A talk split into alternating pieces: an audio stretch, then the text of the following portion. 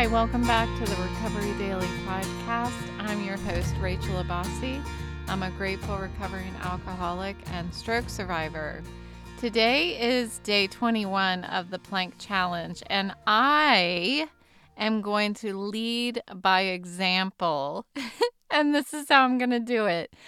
I have decided that a goal of five minutes is not good for my body. So I am going to switch my goal to three minutes. And I think that it is brave to acknowledge when your body needs to uh, be taken care of and that you're pushing it too hard. And I was pushing it too hard. So um, this month, I'm going to go for three minutes instead of five minutes. So I really commend any of you who are going for five minutes because, um, I mean, I did it several years ago. Um, uh, gosh, how long's it been? I guess seven years ago or something like that.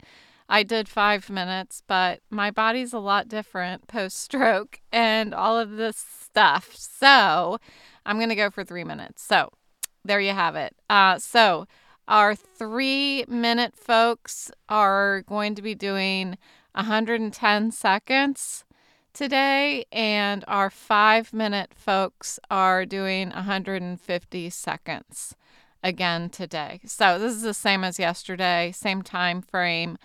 Um, so good luck. Good luck. And don't be afraid to say when if you need to say when. And that's what I'm doing today. So, this episode is dedicated to my loving children. I want to scare them into sleeping more. So, here we go. Repetition, they say, is the mother of all learning. So who is they? I don't I don't really know. Honestly, I looked and a bunch of people say it. So um but now we know why. Now we know why repetition is the mother of all learning. Um, it's this consistent repetition that strengthens the neural pathways in our brains. And this is a concept known as neuroplasticity. I talked a lot about neuroplasticity months ago when I was uh, dipping and dabbling in vision therapy uh, prior to coming to the realization that vision therapy might not be for me right now. I'd like to find out what's wrong with me before we try to uh, put myself through misery, not knowing if it's actually going to fix anything. So, neuroplasticity is the science behind our ability to learn everything from playing the piano to mastering voiceover, which is what I'm doing over this 30 the past I guess two a uh, week or so anyway, um up until March 15th. That's my goal. I'm going to be mastering voiceover. And I take this course a little bit at a time each day and do some practicing. So what I'm doing is actually um hoping that neuroplasticity will get me to be a master of voiceover. But what I also learned from my psychiatrist this week was that we also need to unlearn habits. And we do this through a process called syn- synaptic pruning. And synaptic pruning is like cleaning house of the old unwanted habits to make way for new. And uh, so I started looking into this a bit. And this week, a couple nights ago, I was listening to the meditation on the Calm app where Tamara Levitt shared a quote. And she said, your mind is a garden, your thoughts are seeds. You can grow flower or oops, sorry, you can grow flowers or you can grow weeds. And it got me thinking about how we cultivate our mental gardens. And the critical role that sleep has in that process. And I'm really focused on sleep right now. I'm trying to build a new habit. I had been staying up too late, uh, working on the podcast and then posting it on social media and realizing that I'm working against my recovery by doing that. So, uh, the past two days, I may have confused some people. I know my sissy was a little confused. I recorded uh, earlier in the day, the past two days. Um, so, if you check the uh, the app at a certain time every day, you might have either had two um, that were new or you were delayed in getting one. So that's why I've been switching up my time a little bit as I try to um, get myself to go to bed earlier. And so, um, so I've been focused a lot on sleeping, and I was thinking, what really happens in the brain when we don't get enough sleep? And aside from feeling like a zombie, lack of sleep can wreak havoc on our brains. And I think this is pretty much understood. We all know it's bad for us, but what's actually going on? And, um, you know, they have research that shows it impairs cognitive functions. Again, that's pretty obvious because when we're trying to do hard things like take a test in college after we've stayed up all night studying. Um, it's it's hard. I I still fail the test whether I don't study at all or I stay up all night and and study. So, um, but but over the long term, lack of sleep can uh, up the ante for some pretty serious neurological diseases like Alzheimer's, so, one study, uh, scientists observed that when we sleep, our brains are anything but idle. They're they're buzzing with activity. So I'm going to mispronounce these things, but that's okay because I can say whatever I want. It's my podcast. So there's these cells called microglial, microglial. I probably could have typed that into Google and had it pronounce it for me, but we're going to go with my, micro, microglial cells. And these are ones that respond to tissue injury or disease. And they're the most prominent immune cells of the central nervous system.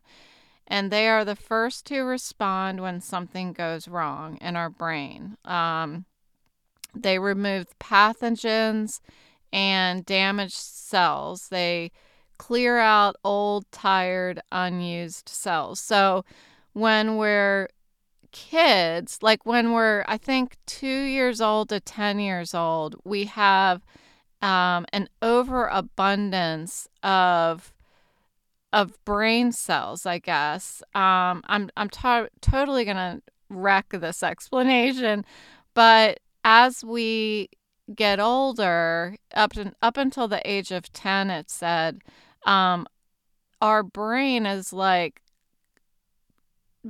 building up strength between cells that are being used and then cleaning out the stuff that's not being used and it's it's trying to make our thinking more efficient and all so there's so much happening. You know how they say that your brain is a sponge when you're younger? That's why because you have an overabundance of of all of this stuff needed to create all these connections and everything and as you start to build them the stuff that you're not using gets cleaned out totally wrecked that. But anyway, you know what I'm saying. And um, so these these type of glial cells called astrocytes um, they clean up these synaptic connections. So, astrocytes make up the majority of the cells in the human central nervous system. They perform the tasks that keep balance in all of our systems. and they perform neuroprotective tasks like defending our central nervous system against injury um, in the case of things like a stroke or neurodegenerative disorders like uh, Alzheimer's. So these astrocytes, they clear out, they clear away excess neurotransmitters and they stabilize and regulate the blood brain barrier and the blood brain barrier is the is this kind of wall that like keeps harmful stuff away from our brains. And the astrocytes also promote synapse formation and synapse are the places where the neurons connect and communicate with each other so the the process of these astrocytes doing their work is impacted by disease and aging and our environment and sleep to name a few. So, when we don't get enough sleep, this is what's interesting to me. When we don't get enough sleep, this house cleaning process in our brains goes into overdrive. So the astrocytes are so active when we are sleep deprived that they are not only getting rid of damaged cells, but also perfectly normal ones too. So it's like our brain is actually starting to self cannibalize. And it's like a frenzy you know, inside our brains. And it's been linked to neurodegeneration.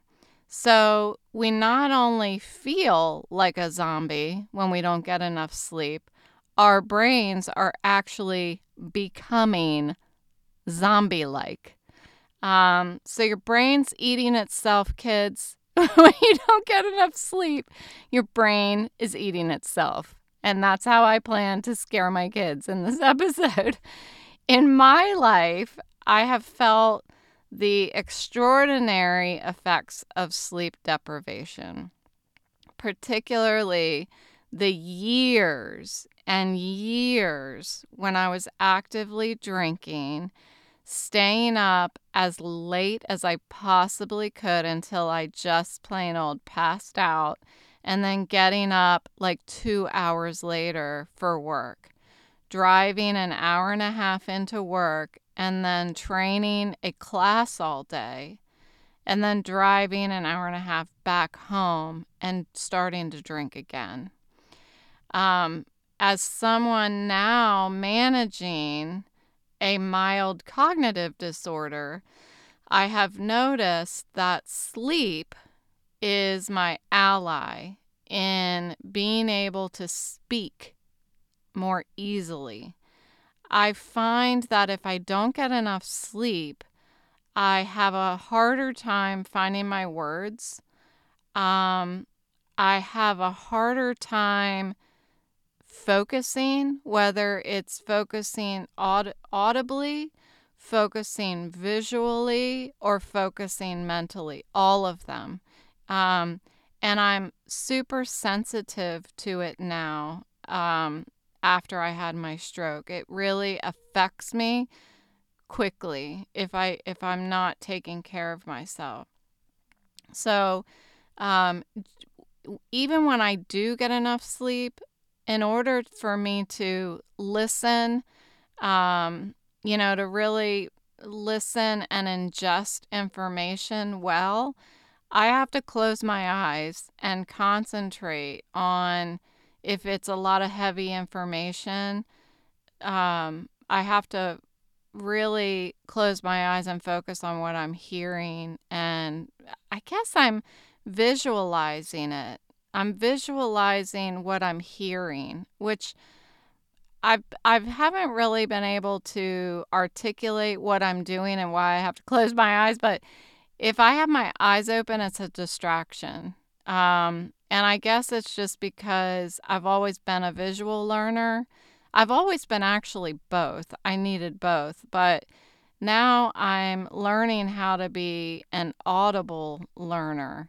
And in order to do that, I have to close my eyes so that I can create the visualization that I no longer can uh, observe with my eyes. So, listening to things like voiceover, enjoying a football game, this stuff is a learned skill in my stroke recovery. And without enough sleep, I I can't I just plain old can't do it. And um, it's more than that, you know. Like I said, I I can't even communicate well if I don't get enough sleep now. And I imagine before I had my stroke and and back when I was drinking, uh, I imagine the damage that I was doing to myself by not sleeping. Now, now I can see it because it's so obvious to me now. Um, as I kind of stumble through the stroke recovery stuff and when I when I don't get enough sleep and I stumble into a negative cycle of sleep, it's very difficult to reverse or break free once I'm in it. And um, I know that's the case for, you know, kids, my kids, for example you know, if you end up sleeping all until noon, um, I know from experience it's hard to break that because you just, uh, I guess, uh, my husband and I were talking about today is so much easier to break a habit than it is to create a habit. Like it's so much easier to acquire a bad sleep schedule than it is to develop a good sleep schedule. It's it's interesting. Um, but it's up to us to break that cycle, and that's precisely why I've been trying to shift mine on my own um, this week. So the truth is, I have lost a lot um, through my stroke and my battle with alcoholism. And the the cells that I have left in my brain are very precious to me and I need to protect them. And sleep is essential to protect my brain. Um, it's essential to protect my garden, to allow the flowers to grow. And um, so I think that it's important for us to commit to nurturing our mental gardens and give ourselves the rest that we need to grow these flowers instead of weeds. It's not just for people who are in recovery, but it's anyone, kids. Um, but for me, I need to, um, again, I need to preserve the the precious cognitive abilities that I have left and focus on neuroplasticity. Focus on, um, you know, it's almost like, you know, uh, giving the nutrients to the soil in order for me to um, be able to relearn things. If it's possible, I don't know if I can relearn whatever's going on with, my eyes. Um, but if I don't get enough sleep, I certainly can't. And I don't need to prune my garden right now. I need to nurture it so that uh, I can get things to grow.